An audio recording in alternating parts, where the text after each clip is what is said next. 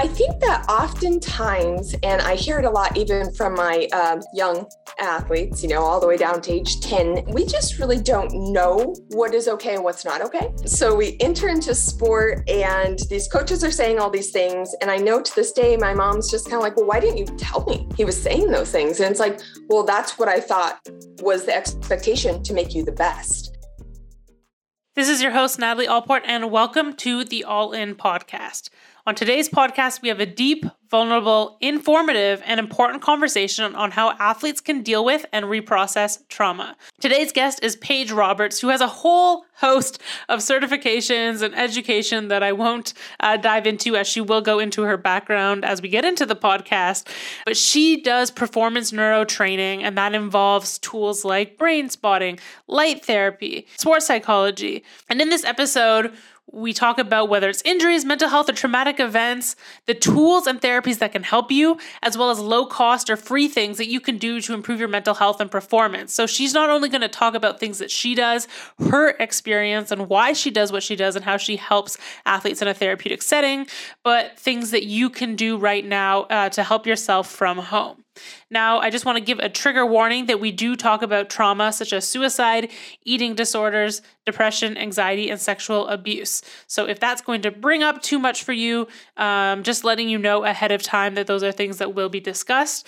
Hopefully, this podcast is beneficial if you have been through or are going through any of those things because she talks about some tools that could help and things that you could deal with, as well as I just appreciate her being open and vulnerable and sharing her story with some of these things that I think is beneficial for other athletes to hear and know it's okay to go through these things, seek help, and speak about it because that can help others also feel comfortable in uh, sharing the space and sharing their story. We talk about so many different tools that are at your disposal to improve your nervous system, your response to stress and trauma, uh, as well as recover from injury and improve your performance and your wellness and your HRV as an athlete. So, without further ado, let's go all in.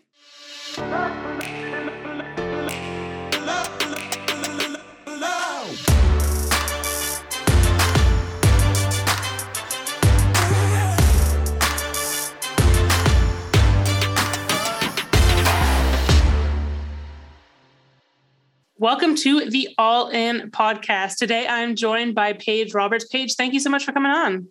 Yeah, thanks for having me. Super excited to get to chat about different modalities that athletes and retired athletes can utilize to strengthen their nervous system and really reach their peak in sports and in life.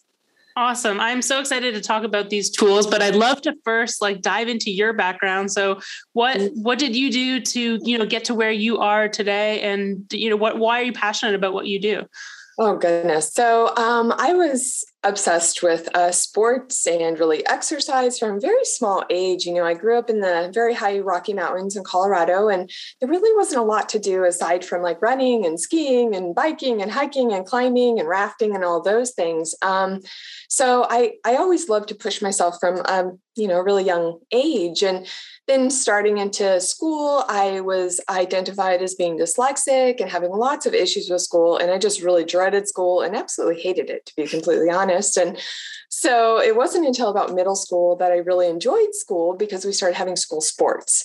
Um, and before that, I started skiing when I was like four and, and all these things. But it really was, um, you know, there was no purpose to, in my mind to really caring about school until we started having the after school practices and that comradeship and all of that with sports. Um, but uh, it wasn't until about my um, sophomore year in high school where I started to get overuse injuries as a runner.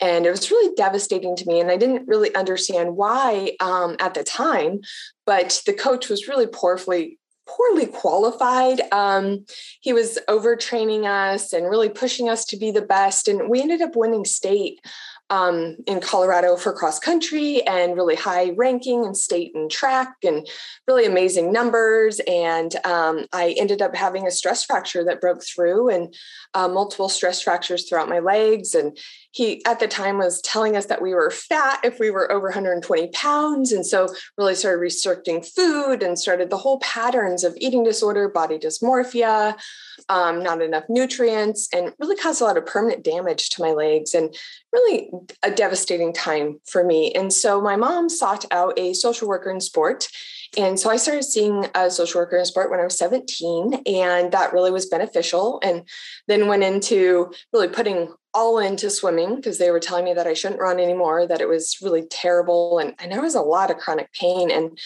um, so on our way to our first swim meet, we uh, crashed. Actually, we were up very icy roads, did a deer ran out. We did a 360 and went off the embankment and rolled a few times and ended up getting a concussion and tearing all the muscles in my shoulder. And so another kind of blow to uh, my body and just being in chronic pain again and having to deal with all those pieces. And at the time, they didn't really understand a lot about post concussion syndrome. And so I went through the array of, you know, anxiety, depression, um, acer- uh, you know, exacerbated my neurodiversity and my ADD and dyslexia and some of those pieces. So really hard time. And so I just refocused on school. You know, I, I graduated um, with you know most of my gen ed of my first two years of college done because I started going to uh, college classes concurrently and kind of you know pulling out of high school because there really wasn't a lot of opportunity at that point to get to do sports anymore and so then I went on to um, undergrad and w- started connecting with a coach there because I was really interested in exercise science because, of course, I love exercise and health and all these pieces. And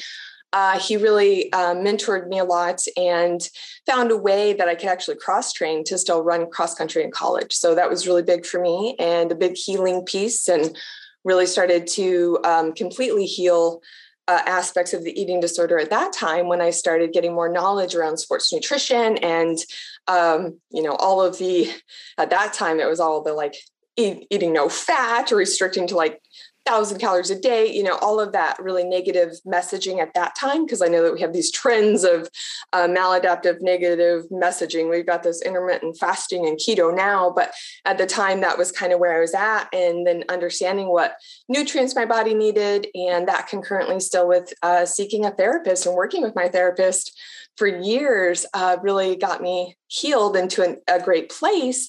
Um, but while I was in undergrad, I had a fellow athlete friend complete suicide. And so he was the second string quarterback. And that was, you know, I was 19. So um, that was 19 years ago at this point.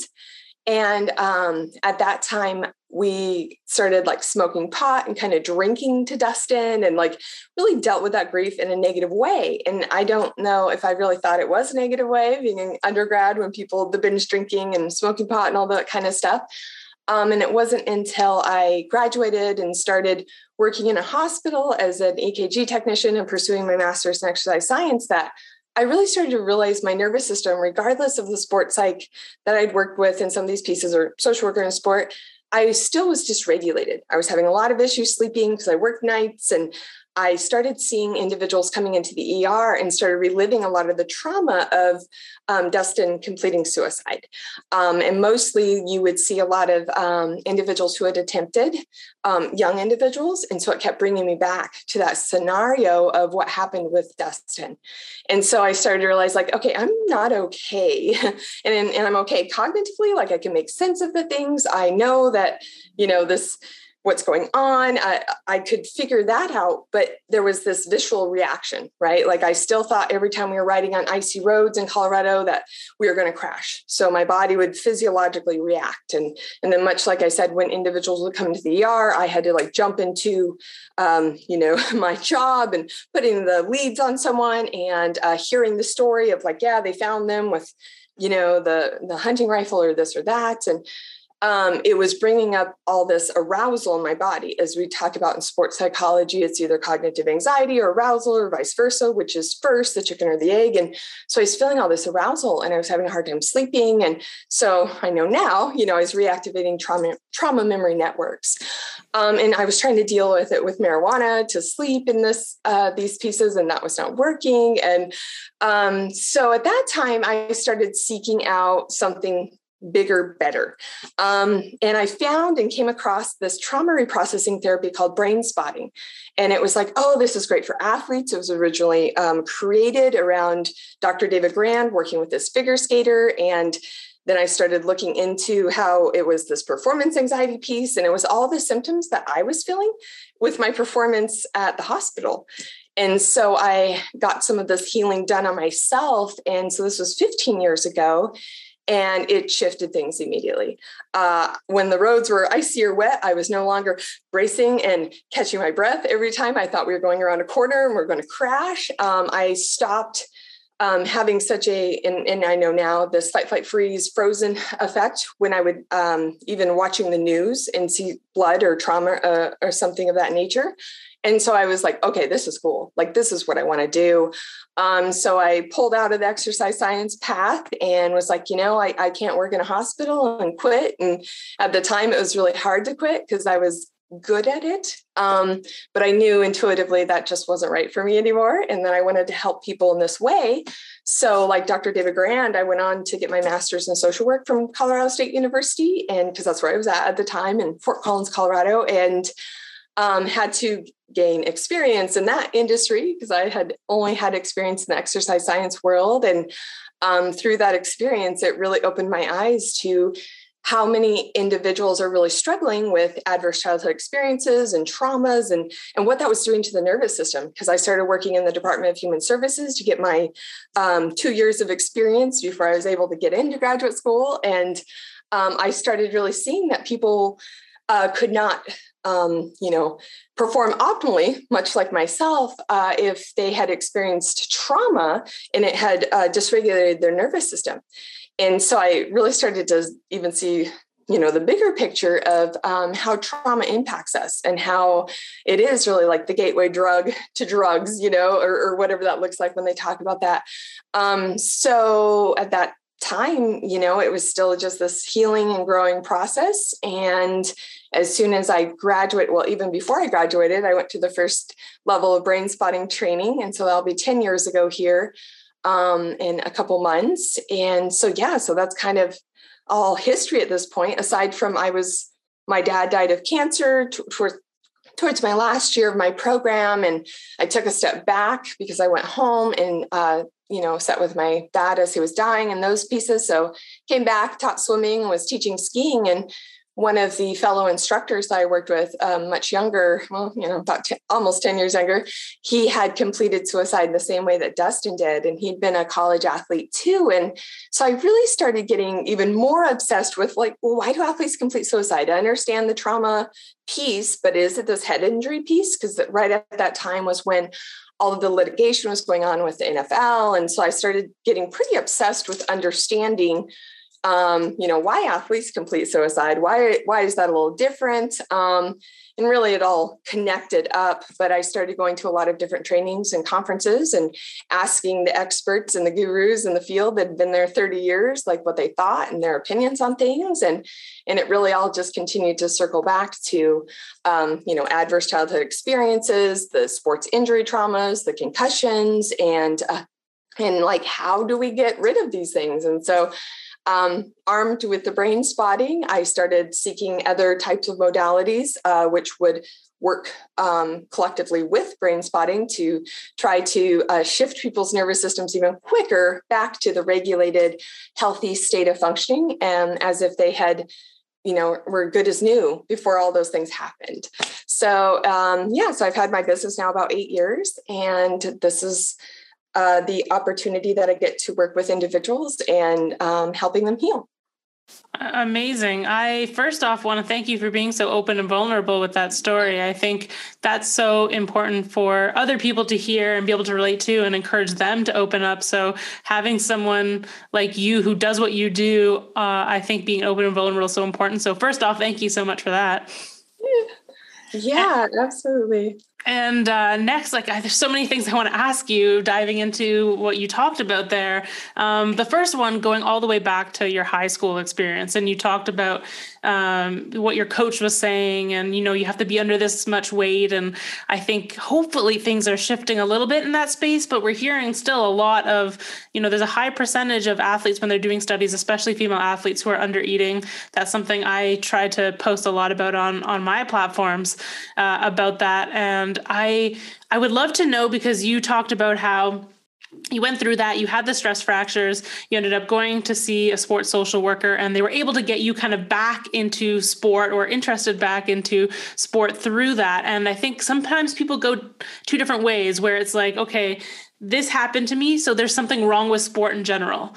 Or it's like okay there's something wrong with that coach how can we change the system? So I'm, I'm curious to know your thoughts on that and how things are shifting and how we could better kind of handle those situations yeah, I mean, I think first thing, you know, my mom was a teacher at the high school where I went, and she knew this individual. And um, I think that oftentimes, and I hear it a lot even from my uh, young athletes, you know, all the way down to age 10 is kind of the ages I'll even work with.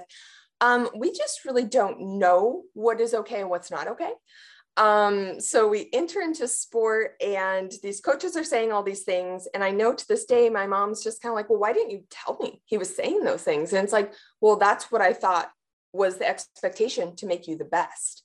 Mm-hmm. Um, so I think there's a piece here of really educating our athletes about what is and isn't okay and what um, what sports culture should be and what's healthy and what's not healthy. And so a little bit of like foundational education. And I'm, I'm really wanting to advocate more, more and more about um, as soon as we enter into sport, we need all of our athletes to be able to have some nutritionists coming in, sports psychs coming in, and talking about what's appropriate, what's not appropriate, what's healthy, what's not healthy, um, and kind of allowing for these kids to get like a baseline and a frame of what's okay.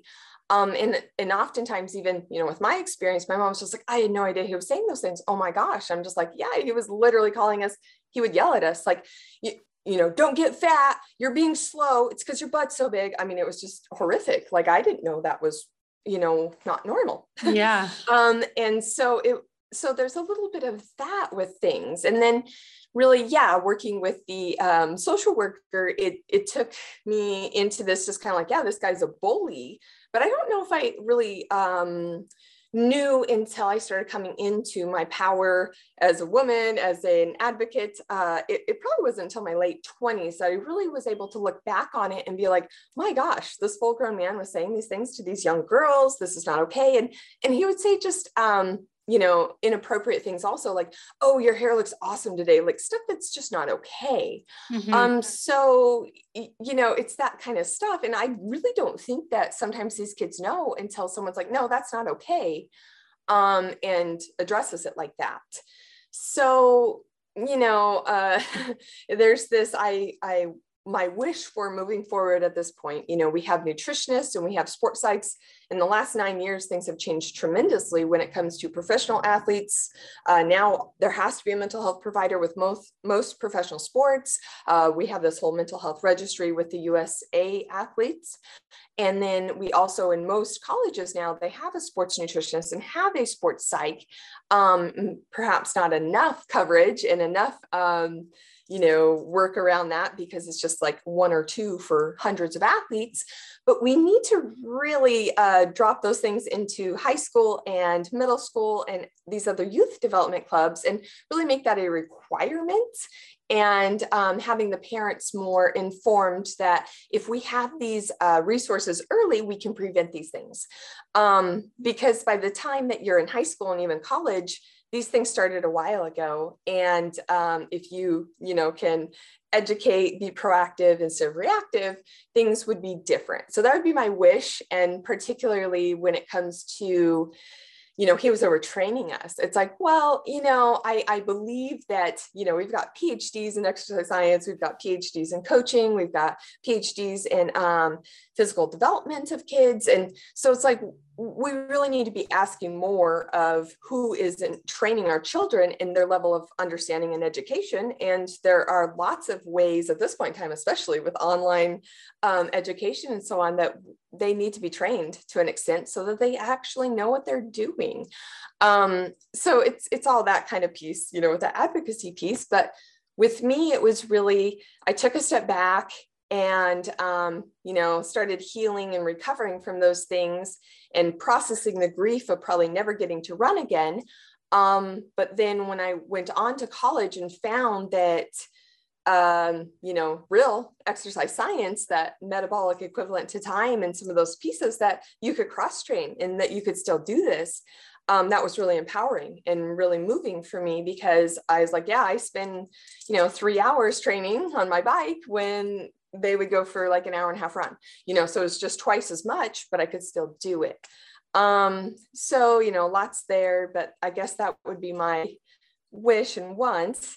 And with that nutrition piece, again, you, you know, us therapists, like even just doing this right now, it's like, many of us, um, and, and, even sports nutritionists, because I work with one, she's a part of my uh, business and what we do, is that we're willing to donate our time. We are willing to try to be more proactive with these things uh, as opposed to reactive, because it's really hard for us to have to undo the trauma and undo the hurt and the pain. Um, and the damage essentially i still have the damage that i deal with with my legs so um, you know all of those pieces Right. Yeah, and I think I think you're on onto the right path with that with education first because I say similar things with even social media. Like we, we can't really prevent our, you know, kids from going on social media and dealing with some of the harmful things. Of course, the apps are trying to you know put in different rules and filters and things like this but we need a base understanding for the user. And i think that's the same with with kids in sports is that base understanding as much as we need to invest in better coaches or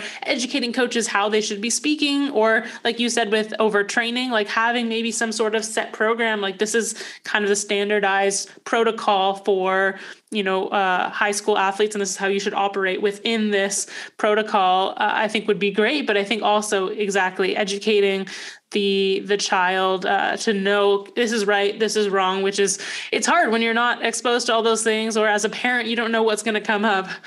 Mm-mm, no.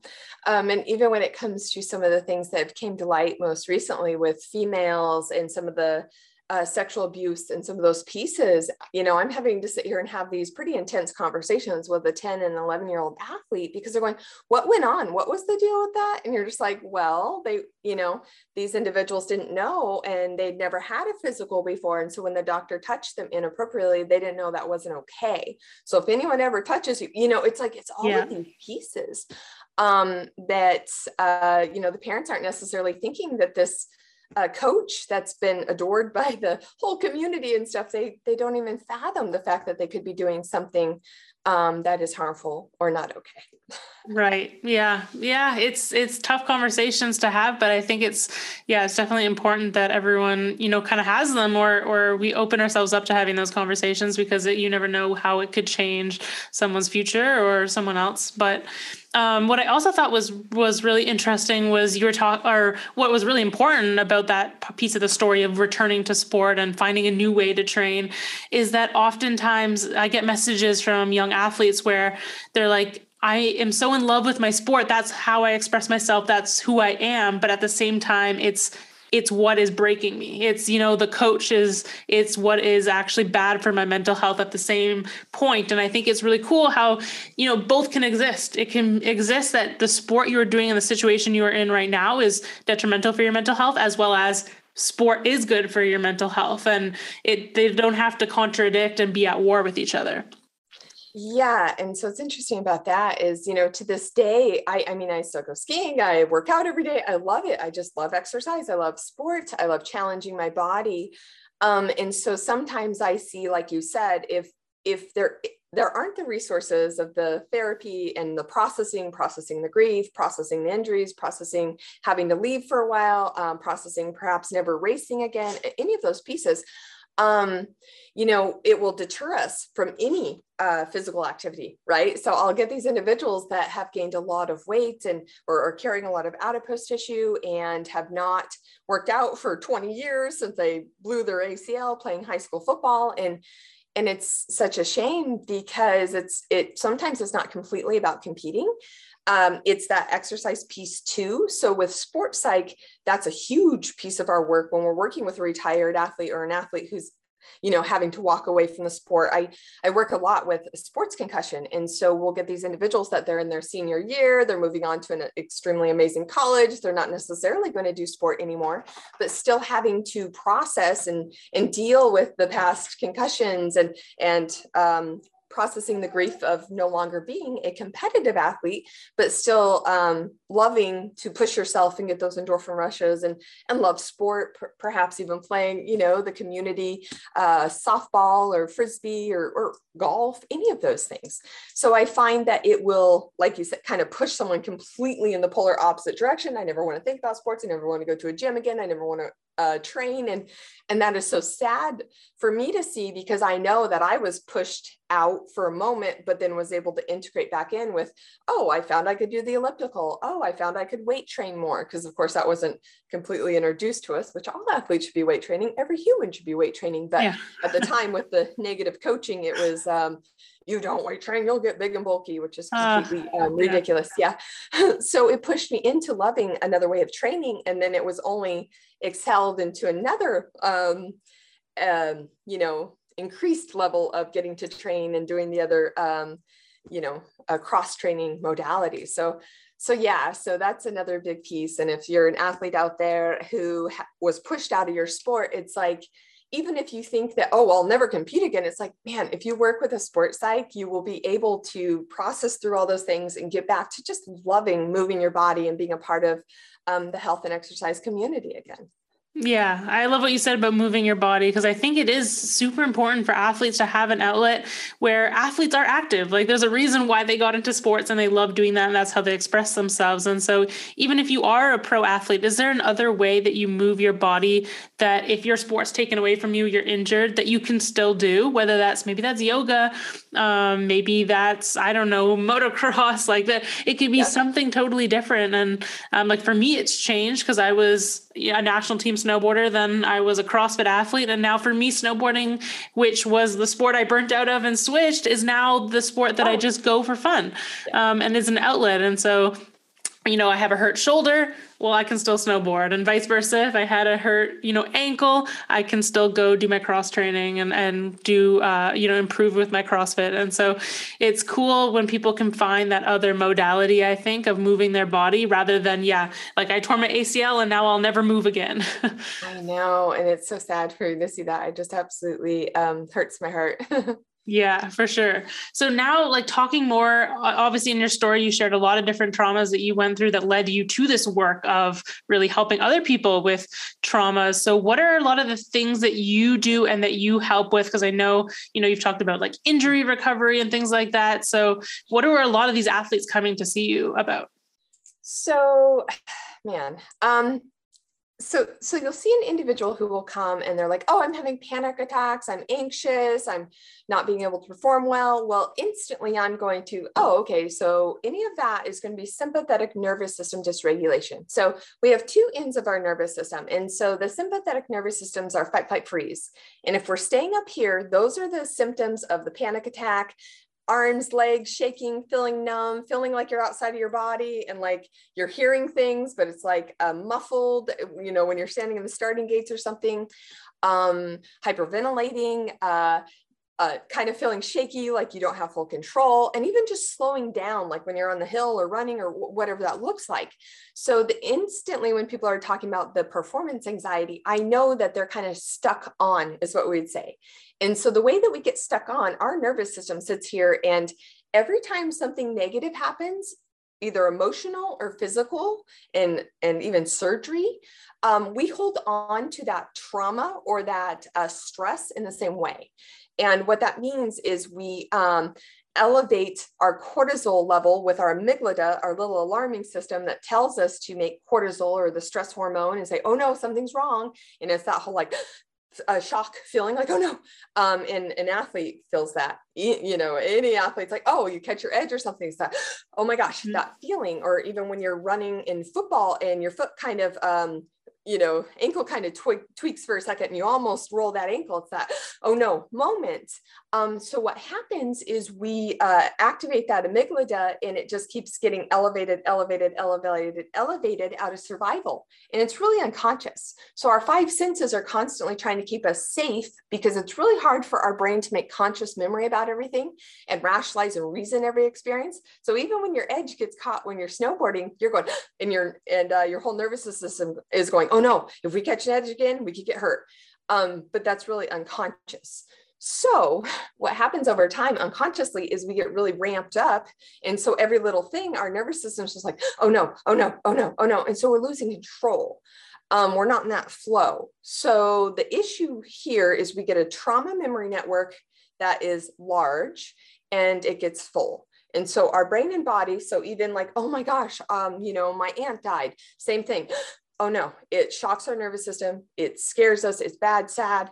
Um, so it's ramping up that amygdala to be hypervigilant all the time and producing that cortisol stress hormone. Well, cortisol mm-hmm. stress horm- hormone is uh, tearing down our cells, of course. It's a free radical, oxidative stress, but it's also um, making it so that we can't sleep well, we're not recovering well, we're more susceptible to injuries because we're in an inflammatory state, especially with concussions. If we've got a whole trauma memory network of lots of sports injuries lots of negative things that have happened in our life, breakups, uh, fights with friends, um, parents divorcing, any of those things, um, then, then we're sitting here with more of a higher inflammatory um, going into a concussion. So a concussion is neuroinflammation. So it makes us more inflamed. Well, we know that we're more susceptible to injury when we're inflamed, right? So if your knee is inflamed, we know it's more unstable, right? So um, you're more susceptible to tearing one of those ligaments. So this is what starts to happen over time. But the amazing thing is that through these trauma reprocessing therapies, you're able to deregulate by reprocessing or detraining all of these negative experiences and really processing fully through them.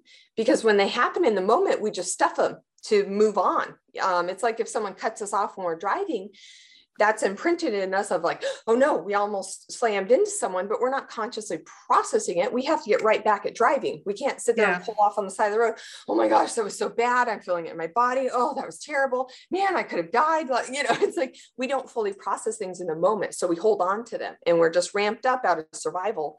And you know, and if we were back in the primitive days um, where we're living around, we don't have any of these inundation of all of these signals and things coming in and stressors and pressures and um, you know, risks in our environment, right? You know, like walking down the street, you never know what can happen. Someone could come up on the sidewalk, hit you, all these things.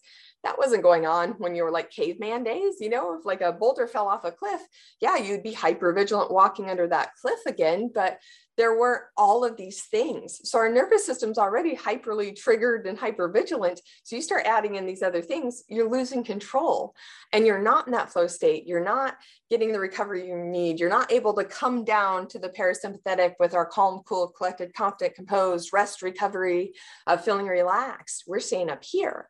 So again, we reprocess, fully process, decondition, detraining, and then desensitizing.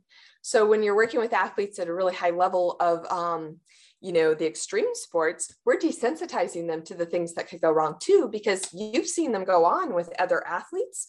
And we are so, um, man, our, our brain is just amazing. It's an amazing computer. Uh, we only know 10% of what it's capable of, but when we watch another athlete fail or get injured, we're imprinting in our brain that that could happen to us because again, mm-hmm. that survival piece. So we have to reprocess all those things too. When you've seen a gnarly uh, snowboard crash, you're going, "Oh my gosh, your body got hyper vigilant around that." So it's really fabulous that we can do this type of brain spotting, like David Grand combined multiple psychotherapeutic techniques, which eye movement desensitization reprocessing. We know that when we trigger and stimulate the eyes, we're impacting the second cranial nerve in the brainstem. So that's um, actually allowing for us to uh, release um, the experience from our nervous system. Um, so that was found with research with EMDR of stimulating the eyes. And then also our eyes are reflexively, um, they will imprint a position when an injury or a bad thing happens. So you can actually find that in someone's visual path when they're talking about it and bringing it up. You'll find that weakness, like where we're mm-hmm. holding on to that experience out of that, oh my gosh, scary. And you'll see like this, like, um, you know, muscle guarding kind of reaction when you find that position. And then you talk about it and talking about somatic experience. That's another one of the psychotherapies combined where you're feeling it in your body because your fascia holds on to things. Um, we fire spontaneously when something bad happens to our, our, entire brain and body. We think of these neural pathways always like, oh, it starts here and goes here, here, here. No, it's the spontaneous boom of electrical impulse. So it's the same thing. So you're like, oh man, I feel like the potential of going off the jump and slamming my face again in my chest. It's like, okay, oh, and in kind of my hands, oh, and my feet. And you're like, yeah. So those are where your body braced and held on to that experience. Well, we let go of it then. We reprocess that that way. Then the other piece is the focused mindfulness aspect of completely going through it. So when I'm working with an athlete, like especially a uh, you know extreme sport athlete, it's like, okay, so when you went off the jump, and you didn't have enough momentum to make it all the way around. Where do you feel that in your body right now? And they're like, oh man, yeah, I knew I wasn't going fast enough. I knew I was going to slam on my side or my face. And you're like, okay, where are you feeling that? So you're able to let go of those things, that focus mindfulness processing and allowing for the whole experience to be released and let go. Um, and so also the body's very wise. And so if you're sitting there just overthinking that, you will come up with other content and information that has been stored. So that trauma memory network of like, oh yeah, that's wild. When I was 14 and learned this skill, I remember the same thing happening. Yeah, that was bad too. I went off the thing, I didn't have enough momentum and I slammed my face and that's when I broke my nose. And so going through and fully processing those things. Most of the time when I talk to an athlete and I have them do the pre-work of writing out all of their traumas, life and sports, they they only put about a third of them on there because we mm-hmm. stuff them down we put them away because we've got to get back out there. We can't just be ruminating and and worried about these things and talking about them nonstop. That's only going to traumatize our brains to more. So when we're going back through this work we're providing the desirable condition to release these things and allow for whatever to come up and get released um, the other piece with the brain spotting is we listen to bilateral sound. Well, that's kind of that hypnotherapy piece that drops us into the middle brain where we're making these, that fight, flight, freeze area, where we're making these changes. So we're not in our neocortex or outside of our brain, rationalizing and reasoning it. Um, and so that's the desirable condition for us to dump this stuff out. Um, and you'll you'll notice instantly when you put bilateral sound on someone, like you start to just get more emotional, more limbic or emotional brain, and just stuff starts coming up. And those emotions that didn't get to be processed of the fear and this, you know, how scary it was and how awful it was, um, we're allowing that space for them to fully come up and be processed because the only way through emotions is you have to work your way through them the more suppression of emotions, the more depression we get. Well, that's depression cognitively, yes, but the body connection, that's physical depression too. So the nervous system lowers its level of functioning.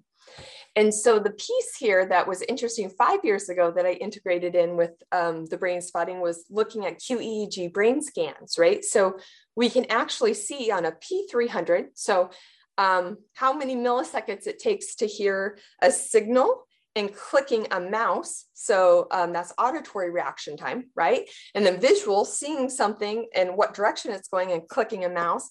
Visual reaction time connected, so that's physical. With a, then we do a trail making where you're connecting dots, so eyes to physical reaction time. I can actually see an individual's depressed, slow down reflexes on a QEEG after they've had injuries. Then when they do the reprocessing, it actually speeds them up. So they have hmm. faster audio, visual, and physical reaction times. And so you're able to show an athlete, no wonder you felt bad, sad. No wonder you were kind of depressed. No wonder you weren't loving the sport anymore.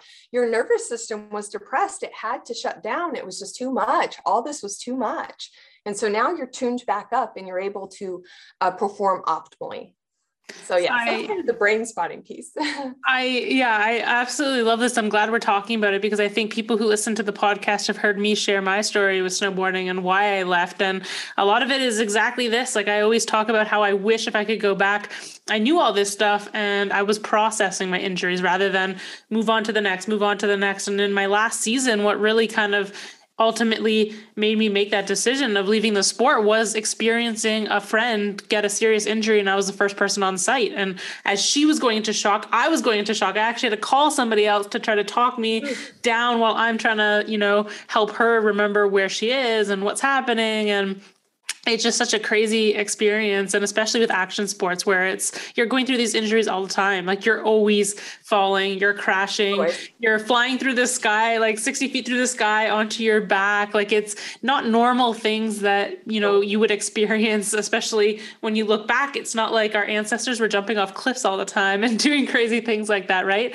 So mm-hmm. it is so interesting to to like hear more about these things and these tools that obviously could have helped because that's kind of the whole purpose of this platform is you know help people who were in situations like i was and um, the, the next generation of athletes. So it's super cool that there are these tools out there and we have the science you know behind it of how that could help. Because i definitely can see how you know then all of a sudden i was depressed and i was diagnosed with anxiety and depression and i had to leave the sport because i hadn't gone back and processed. And over the past few years i've been really thinking of these were a traumatic experiences injuries that i just never dealt with. And um, yeah sometimes I, i'm like oh do i really need to go back and even re-deal with them because i'm not competing anymore or doing these? But in some ways i think it would be helpful because i would love to still you know push myself a little bit more when i go snowboarding. And even in just everyday life i think you still carry those things around and they trigger in different situations. That was a big thing for me was when i left the sport started going to therapy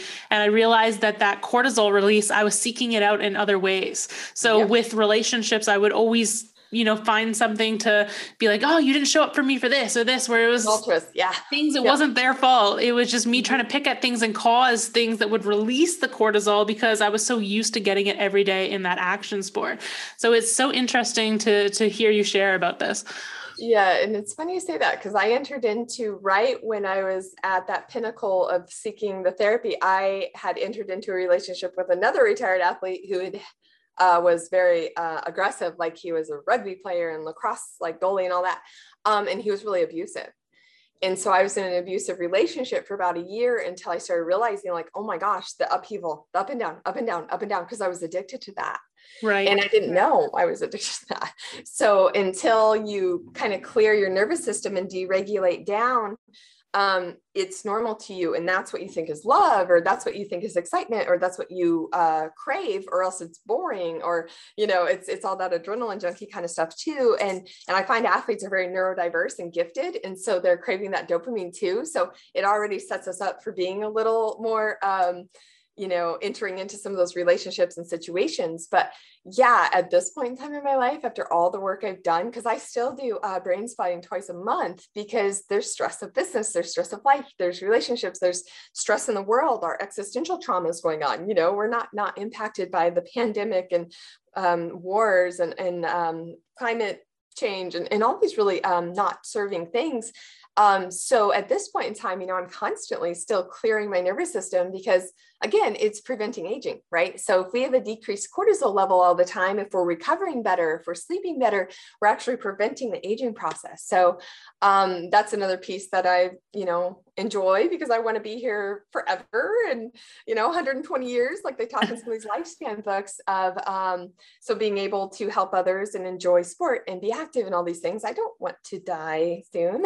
so, you know, it's, it's that kind of thing too. And then also once you deregulate yourself, like you have a very low tolerance for drama or activation or others being uh, tumultuous and kind of aggressive or emotionally manipulation and kind of going on. So it's really interesting too, because it really changes how you're perceiving things and what you're allowing for in your life. Mm. Um, at this point, it's like the second, if anyone says something like, oh, that's emotional manipulation, that feels icky, I'm mm, boundary, no thanks, because I just like being in my, um, you know, calm, flow state bubble at this point. So, yeah. Right. That totally makes sense. And I think that's so important for anyone, like whether they're an athlete or not. Yeah. Like you said, like the trauma of just the world recently and you know people definitely stress has been linked to so many different diseases and and things like I, I truly do believe like stress is a silent killer at the same time you know there's good stress right like stressing your right. body through training and then recovering and different ways that we can do stuff like that i'm curious as a yeah, a few more things I definitely want to dive into, but I'm curious from your perspective on on like what people can do apart from let's say brain spotting things like this i love what you do. I think you know it would be amazing if everyone can just do it. It's not necessarily ex- like not everything is accessible to everyone. Are there ways things that people can just start doing like athletes can do at home or things like that So when we talk about the detraining piece, so I'll talk about that first, then we'll go into mental conditioning things to condition the parasympathetic to be more dominant, right? Okay. Um, so when it comes to deconditioning, there are lots of bilateral sound tracks out there, right? So Dr. David Grand has a whole bunch. I have one on my website that I've put in uh, some frequency medicine too, and it's like nine bucks to the guy who created it. But Dr. David Grand's stuff is on, is bilateral. it's on Spotify and iTunes and YouTube and all those things. Well, you yourself can self spot, is what we call it. So, putting on your headphones with bilateral sound and then just sitting down with a notebook and writing out and we like handwritten because there's just a different connection with that. There's a lot of literature around journaling and um, you know psychology in general but just writing out your entire like trauma history of just like dumping it out of your mind and writing out the thing that happened and, and the emotions around it and why it upset you what you would say to that person that hurt your feelings or hurt you and just writing writing writing unconsciously as we kind of unconscious dump and then tear it up and throw it away. And then there's also i'll have athletes athletes often listen to those bilateral sounds for 10 minutes after they train or something and and going through that day of like man that didn't serve me and then where do i feel it right? Oh my gosh when the coach said that i'm not even trying oh that, that made me upset it hurt my feelings and, and if you push yourself to crying yay because we know that we kind of get to this arc of like the cortisol, the anger, and we can stay there, right? So we want to push all the way over to that sadness, grief, and resolve and letting go of that emotion. So it's kind of like this arc of emotions. And it's also an arc of um, biochemicals, right? So pushing up to cortisol, the cry release, oxytocin. So we're training our nervous system again to go up and down, up and down, as opposed to staying up and pissed off and, and frustrated, you know, because we stay here a lot, especially as an athlete. When they come in and they're super angry and kind of like frustrated, I'm like, ooh, good, let's push you here to try to get you all the way here. And that's where I mostly get athletes. Not all the time are they coming in, oh my gosh, poor me. No, no, no. It's like, oh, I'm angry. I don't understand. I'm this, this, this. And you're like, yay, you're activated. Um, but yeah, so it's that kind of stuff of allowing for, and even myself, you know, I've done so much work, but sometimes I will sit there and be kind of frustrated about something. And I'm like, gosh, I can't push myself to crying. I'll watch a sad movie and allow for it. Like the dog dies, and I'm just like crying. Oh, no. like, yeah, it hurt my feelings. This guy like ghosted me. Stop texting me. Oh. You know, it's like so I allow for those emotions to be accessed in a different way, and that's what has to work for me sometimes. Because I was certainly the person who was like, "Oh, crying's weakness leaving the body." You know, I need to go for a run. Like, you know, I I really conditioned myself in high school to be, um, I guess, too. Uh, in, deterred from having emotions let's put it that way you know yeah. which is a lot of athletes you feel like it's just you just get tougher this is what makes you tougher and it's actually what makes you weaker holding on to those things but nonetheless so that's a really easy way that athletes can just start doing the work themselves and self-spotting and i find oftentimes it's good um, you just let your eyes go where they need to go because the thing is is we can find a brain spot as we call it with the eyes and weaknesses but organically we will orient as well. So it's kind of interesting. So if you sit there and put on the bilateral sound there's a bad practice and you're just sitting there in your body going oh where do i feel the bad practice? Ugh, like my gut doesn't feel good. And then just like opening your eyes and the first place they go holding them there and then kind of like going through it. Like yeah, it was sucked when my coach said this, and then this sucked, and oh, I'm trying so hard, and it's just so frustrating because I don't feel good enough, and, and just kind of working your way through it yourself. Um, and again, the dumping, uh, sometimes even just listening to that bilateral sound when you're on the ride home. Uh, I've had clients do that and just be able to kind of let go of things. So, so that's kind of the deconditioning piece for sure. Um, and then conditioning so, if we are constantly in training our parasympathetic nervous system, that calm, cool, collected, confident, composed, and what we talk about oftentimes, the vagal tone or the vagus nerve, is the 12th cranial nerve, um, and it extends all the way down. Um, so, when we go through trauma, sometimes that vagal tone gets weakened. And so, kind of what that means is it stops that neural communication to our gut and, um, you know, our heart rate variability and everything, our, our respiration rate. I find lots of athletes, you know, that vagal tone has gotten really um, weak. And so you'll have like kind of gut stuff going on, you know, get diagnosed with IBS or something like that. Um, or your stomach will go from, you know, being really active to not active and, and all those pieces. And, and you hear that, you know, oh man, my stomach was like uh, doing, you know, somersaults when I'm standing at the top of the course is like, oh, that's vagal vagus nerve activation. Oh, the heart rate. Oh, the not taking a full breath. So we know that's vagal tone um, decrease. So to strengthen that vagus tone, to strengthen the parasympathetic, so it's starting to override the sympathetic, we can do the belly breathing, the breath work. There are so many things out there. I love the Wim Hof stuff. Some of his breathing technique is really cool too. I find that that one doesn't make you hyperventilate as much.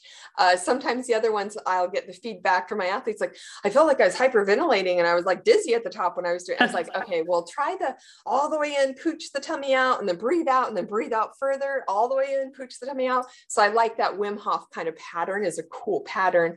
Um, and then also humming this is the goofiest one. And you tell like a teenage boy to do this, they're like, what? I'm like, no, you get on the chairlift and on your way up, you're going to hum, hum, hum, hum your bet, your favorite song, listening to your song, you know, because every, most athletes uh, have that song to pump them up, which absolutely music is, sound is really therapeutic and um, it's triggering more that parasympathetic. So I love it when athletes listen to music and that's a natural way. And plus it uh, boosts uh, dopamine. So really cool but yeah, so listen to your favorite song. I want you to start humming, as goofy as it sounds. It is uh, strengthening that vagus tone and it's also um, so engaging the parasympathetic instantly. So there's that. Smiling. So the other thing, and I guess I didn't talk about it so much, is our brainwave state. So beta is kind of that sympathetic. So that's the top. So that's kind of your anxiety and that hyper arousal. Um, and then theta is that calm, cool, collected, confident, composed, relaxed, parasympathetic. And of course, flow state kind of sits like right above that, you know. But if we smile, we are instantly engaging that theta wave and calming the beta. So as even if you feel like, oh my gosh, I'm so stressed or this, this, this, this like smile.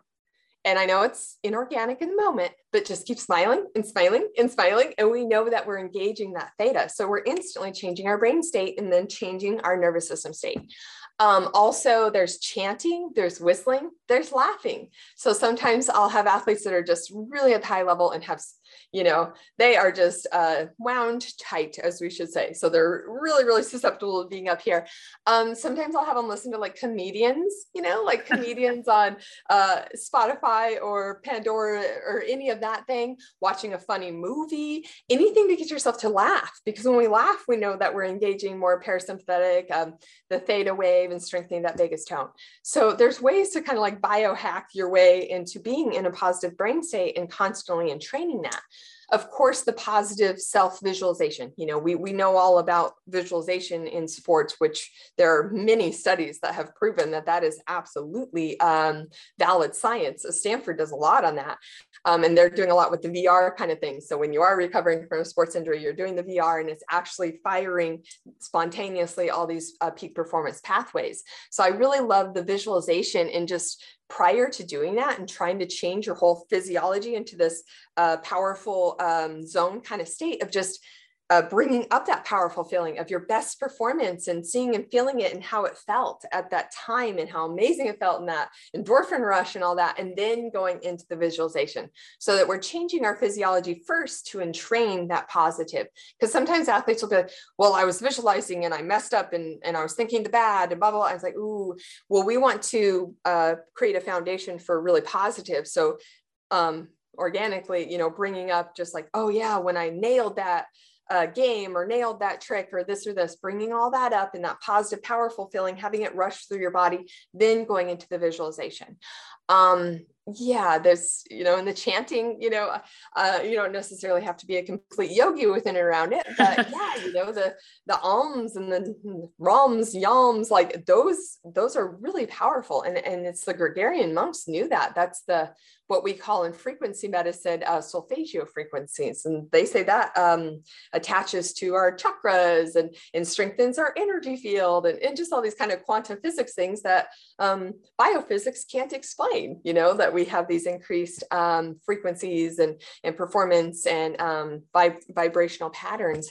Um, and then another thing too that's really interesting. So with frequency and all of our devices and we're inundated with these things, we really want to turn off all of our Wi-Fi stuff and all of our electronics because what that's doing all day, every day, all night it is unconsciously the signals are triggering our cortisol and serotonin. So we're not actually getting into that melatonin restful uh, dream state, recovery state.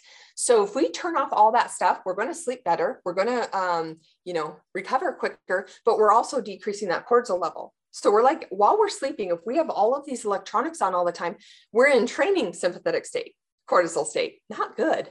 So that's a really big piece that i'm telling athletes and there's always resistance. I mean i live in facebook complex here in uh, bellevue washington so it's like what? Turn off my my iphone? I'm like yeah. You don't need it while you're sleeping. So there's that piece. And then another way to get yourself back to like a natural frequency that we're in, the grounding thing, right? So going out and putting your feet in the dirt. So sometimes with athletes, it's harder with snow sports, except for take your mittens off, put your hands on the ground, you know, like put your hands on a tree, whatever you need to do, but it will recalibrate you to where you need to be at your frequency.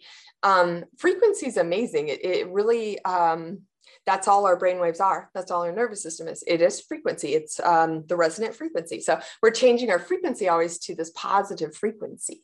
Um, yeah. So there's there's those amazing ways. Um, of course, eating foods that aren't inflaming. You know, athletes are always just like, oh, I'm fine. I'm not fat or this is, and like, no, no, no. It's like you have no idea. Like these chemicals and these things decrease your frequency, um, your positive frequency, because the parasympathetic engagement, it's engaging that sympathetic. So anytime you're doing any inflaming thing to your body, you're pushing yourself up to this sports performance anxiety. So you don't want to be eating all the chemicals and sugars and those things. Um, so that's another kind of uh, psychoed piece talking about with the um, sympathetic nervous system. Mm. So yeah, and antioxidants, right? So eating your green vegetables and all that, that is obviously going to decrease that cortisol sympathetic state. So very cool. Right. Oh no, I love that. Those are all great tools that, that people can do and, and implement from home. And um, yeah, that that's a big one. Like what you said about food. Like for example, I'm allergic to tree nuts. So basically all nuts other than peanuts. But I think also almonds is it's a very low. So as technically I'm allowed to have almonds, but there is some like I don't feel a response, but I know when I was tested there was a small response. So for a while I used to drink almond milk and then I started thinking, although I don't like break out or stop breathing and need my EpiPen or something, right. there could be a low level inflammation, uh, inflammatory response to this because I do know that I am allergic to this whole, you know, the whole tree nut family, and there is a small response. So even though it's not huge, like this is probably not ideal for me to be consuming. So I just stopped like taking anything with almonds and obviously anything with tree nuts because I don't want to die. But yeah. Oh, I know. And the, the, other thing too, if we've had concussions, and so I've had multiple, you know, I had, I had some in skiing, I had, some, you know, um, bus wreck, then a car accident, like, you know, I've had multiple. And so I'm more susceptible to my uh, body going up to the sympathetic, mm. up to that inflammatory state and it's just unfortunate. People like, oh my gosh, I have to deal with this the rest of my life. I'm like, oh, not really. It's just you have to be a little more careful that you can get sent up to this high level of um, sympathetic easier because your brain and body learned how to do it. Um, so again, it's just being mindful, like you said, of certain things. I don't eat a lot of things that it says that I have a slight intolerance to. I just don't do it because I know I feel better if I don't, you know. So it's just that kind of thing. And and then of course you know picking on alcohol and marijuana. So alcohol is just water soluble inflammatory you know wipes out your gut microbiome so wipes out your um, good bacteria, of course, harder to have your serotonin and dopamine. We need eight hours of sleep to recover our serotonin and dopamine from the day before. If we're getting less than uh, five hours of sleep or, or at five hours of sleep, we know that that's neuroinflammation, um, that we're in an, uh, an inflamed state. So already sympathetic. So if you're going out there and performing, you need like nine hours of sleep and you will perform optimally. But if you're like five, ooh, we don't have our brain chemicals that are that we need to fire our synapses in our brains. Um, yeah, so that's kind of another little piece there. It's like that sleep is ooh. Yeah, sleep is super important. I think I well on this the snowboard trip I was just on for 2 weeks, I was telling people I was like, "Oh, like I'm so tired by the end because I'm only getting like seven hours, six hours. And they were like, well, how many do you normally get? I'm like, eight to nine hours. They're like, that's a luxury. And I was like, yeah, but that's so important. Like, that's like my foundation. Like, I will go to bed super early to make sure that I get those yeah eight to nine hours and definitely at least eight hours sleeping and like nine hours in bed because obviously we don't you know it takes a while to fall asleep you might wake up um but yeah it's crazy how people are just like yeah that six is normal. And i mean everyone is different but it is it's it's interesting I know. And it's funny too, because it's like that's a cultural thing that you were jump uh, bumping up against. You know, it's just like, oh, constant work, hustle, harder, harder. And it's yeah. Like, or partying in the ski culture. oh man, yeah. yeah. so yeah. I know. And it's just like, no, like you don't have to ascribe to culture. And uh, we're hoping these cultures are changing to a little healthier. What I, I remember Bode Miller's first book, I bought it and I was like, oh my gosh, I thought it was amazing growing up with Steamboat and all that. And uh, he was like talking about drinking a six pack the night before. And now I look back at that book and think, my gosh, he would have been amazing had he like got sleep and didn't drink. And like, I would be like, oh my gosh.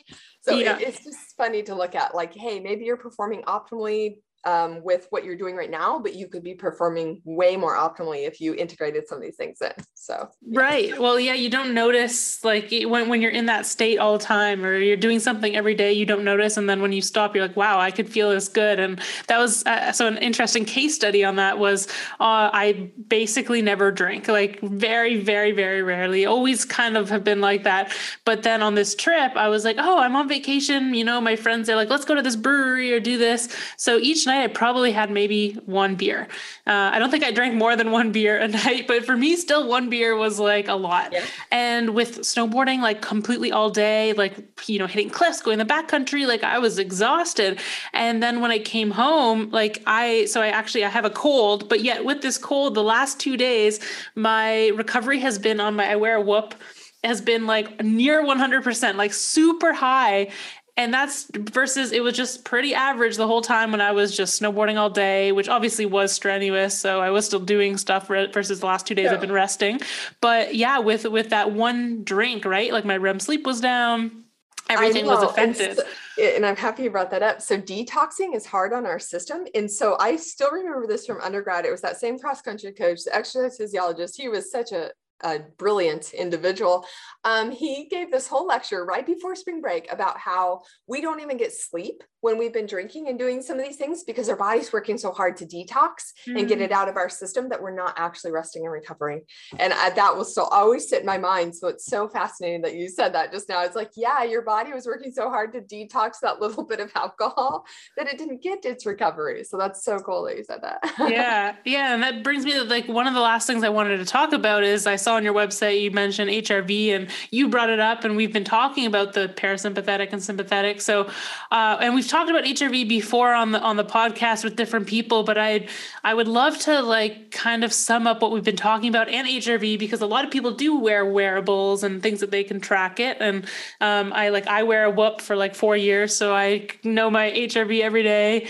Um, and I know a lot of people who listen do it. So yeah, let's yes. talk a little bit about HRV and why do some people have much higher? Like I've seen athletes with i know that the scales are different for different devices uh-huh. but like i've seen like high end crossfit athletes they're training like 10 hours a day with baseline hrvs of like 200 and right. i'm like over here like i feel like i'm managing my stress i'm training mm-hmm. pretty like i'm still training a lot of hours a day but at the same time i'm like my baseline is so low in comparison and it's so interesting for one those are going to be the past traumas Okay, so first and foremost, I always clear the past traumas in the trauma memory network because that's going to um, make our parasympathetic more dominant and make that vagus tone stronger. So you're talking about the vagal nerve again. So those individuals have very, very, very strong vagal tone and parasympathetic activation over sympathetic. So that's right. what's going on. So clearing all your old stuff will absolutely uh, Some of them are young teenagers. That's what I was thinking. I was like, you guys are young not, and you haven't you haven't had exactly. these traumas yet. I, I, mean, that's the reality, especially a head injury. Like I said, it throws yes, our whole yeah. system offline like instantly. It's pretty interesting. So our whole vagal um, our gut motility and everything will shut down instantly with a concussion. It's wild. So that's why you have to do like a frequency specific medicine or or acupuncture to get that uh, vagus or you know that gut motility back online. So that's one of the worst things with a concussion. Um, but nonetheless, yeah. So they haven't had as trauma. Um, also, so the high intensity CrossFit strengthens that vagus tone too. So and I guess I should have talked about high intensity training because a lot of athletes aren't doing that really really um, CrossFit's really great for that, right? So you know that you are like pushing it, you are creating that threshold. It's unreal. Um, so that's what have been the, been some of the more interesting things with training compared to like when I was an undergrad and we're just like, oh, you know, the you, you, know, you need your 30 minutes of uh, cardio a day, just the uh, elevated heart rate. No, man, we know it's so much more beneficial to be doing this hit training.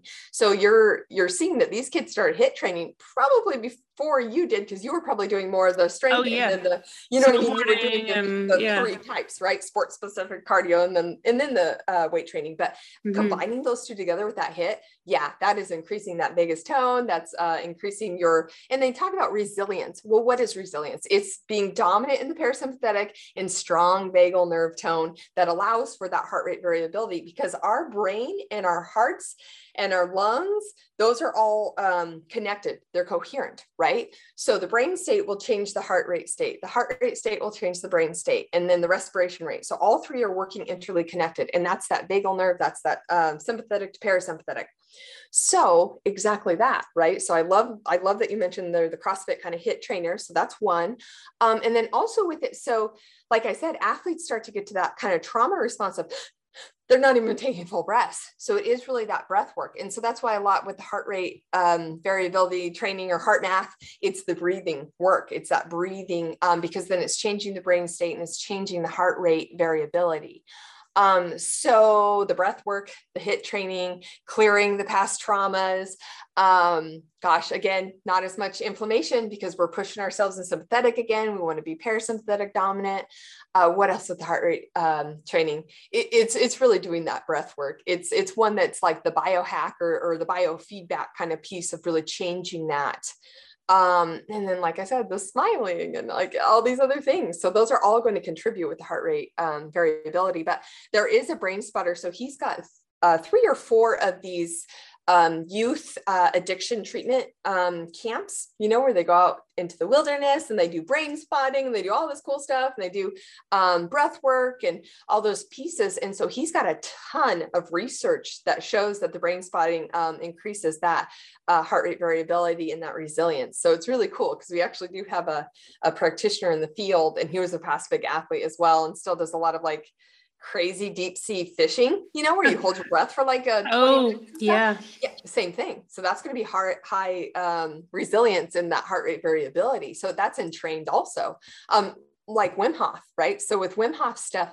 it's being able to tolerate that freezing cold. So he's parasympathetic nervous system dominant. So the sympathetic's not alarming so much that you're going into shock and dying, right? Mm-hmm. So again, that heart rate variability. So the hot cold stuff too strengthens that. But he starts with that primary breath work. Uh, with his work too. So, but yeah, so hot cold contrast, love it. That strengthens that vagus tone. Um, gosh, I'm Uh, you know, to an extent, acupuncture does too. I love all this stuff. And then I also use audiovisual entrainment devices, and they're about 600 bucks that you can get from the Mind Alive. And they have done studies with the Dallas Cowboys that it increases their um, sprinting speeds. Hmm. But what it's doing is it's using the same frequencies that our brain are to entrain parasympathetic. So then that also increases your heart rate variability and that resilience. I love his devices. Um, I will see big shifts with insomnia, ADD, uh, sports performance, migraines, like it's uh, anxiety, depression. It's really cool because it's directly with sounds and lights through the frequency entraining our frequency waves to be at a different brain state. So it changes our heart rate state and our breath respiration rate. Um, yeah so just cool stuff. Super cool. I've tried and i can't remember the name. What it's like i was i was it was like a screen i'm looking at. I had music and i had like all the electrodes on my what's it called? I can't remember so what it's called so is that one? Oh gosh, now I can't remember what it's called either. But that's neurofeedback of a yes, of, neurofeedback. Yes, of, yes, of a kind, and yes. and so that's beneficial to an extent. They've really found that in training with the audio visual entrainment, um, for some reason, our brain just likes it better. And it might be because it's more frequency. I, I, just really don't know because I've heard some big conversations on this with some of the leading world experts with the QEEG brain scans and monitoring what they're doing essentially. And they see that they see shifts quicker with the audiovisual entrainment because I've looked at some of the neurofeedback stuff because you hear great things and not saying that it doesn't shift you and help you, just saying that they've kind of found that this is more effective and it's like 600 bucks and anyone can have it. So I'm just like, yeah, get that. And plus it has neurofeedback is like, I feel like it probably costs a person like 10 grand to buy a machine yeah. or something. Yeah. It's yeah. really expensive. And that's the unfortunate thing. So the guy, Dave Siever, who created the Mind Alive device, he had a lot of adverse childhood experiences and was really passionate about it. So he makes it so that those devices are still really affordable and user friendly because he found it to be kind of like, this world, you know, my QEEG device, I, I paid a fraction of what they cost now, five years later, you know, it's like those medical devices are very expensive. And it's like, wow. Yeah. um, again, like you were saying before, it's like, it's hard to access this stuff. I mean, even myself, when it's like, I was looking into seeing a new homeopathic provider, because again, that's kind of frequency medicine and some of the stuff. And it's like, it's expensive. So I'm like, okay, well, budgeting this out when I go see that person, you know, everyone has to kind of budget out, you know, what they can afford and when the timing is. And, you know, so yeah. Right. Amazing. Well i'm so grateful that you shared like what you do the your story as well as you know some ways that are cost free that people can can help themselves at home. I have three questions i ask everyone oh. at the end. Um, and so yeah i'll get into them. The first one is of all your daily habits what is the single biggest game changer for you i mean i'm just going to say sleep is the given. So i will say exercise. Okay. Exercise, either the HIT or weight training. That's yeah. Awesome. And then the next one is in one word you're or so you're looking back on your life later on maybe you're at 120 years hopefully um, and you looking at the impact that you wanted to have made or that you've made how would you define that in one word? Cultural culture uh... you can do two words if you want um, cultural shifts Cool. I, I, like it. No, I think uh, I think I mean just the conversations we're having about mental health and you sharing your story, and then also obviously the work you do with athletes is is on that path. So appreciate that. Um, the third one is what does you know the saying "all in" mean to you? Ooh. Um, all in for yourself. You know, when I saw your stuff, I was thinking like you have to be all in for yourself, healing yourself, caring for yourself, expanding yourself, making yourself the best version you possibly can. Because once you are, you are unconsciously, energetically, and consciously influencing others to come up to a different frequency, a frequency of self love, love, collective healing, um, just by healing yourself, being all in on this journey of expanding yourself to the best version of yourself you are influencing and pulling others and changing the entire world of universe around you. I love that. That's an amazing definition. Well, I just want to say I appreciate what you do. I appreciate you sharing your journey, and like I said, you know, being open and vulnerable with it. Uh, this will help a lot of athletes. I know it's these. This is a conversation I wish I had when I was like 15, and I know we got a lot of 15 year old uh, athletes in the in the audience. So again, appreciate it. Appreciate your time, and thank you. Yeah. Yeah. Thank you. Hey, I think that the greatest gift in life is presence. So thank you so much for gracing me with your presence of tuning in to this episode. Now, something that I would appreciate a ton and would help this podcast keep growing is if you, one, take a screenshot of this episode and share it on your social media so more people can find the podcast and hopefully we can help impact more people. As well as number two is if you can leave a rating and a written review. That means so much. And once again, thank you for being here.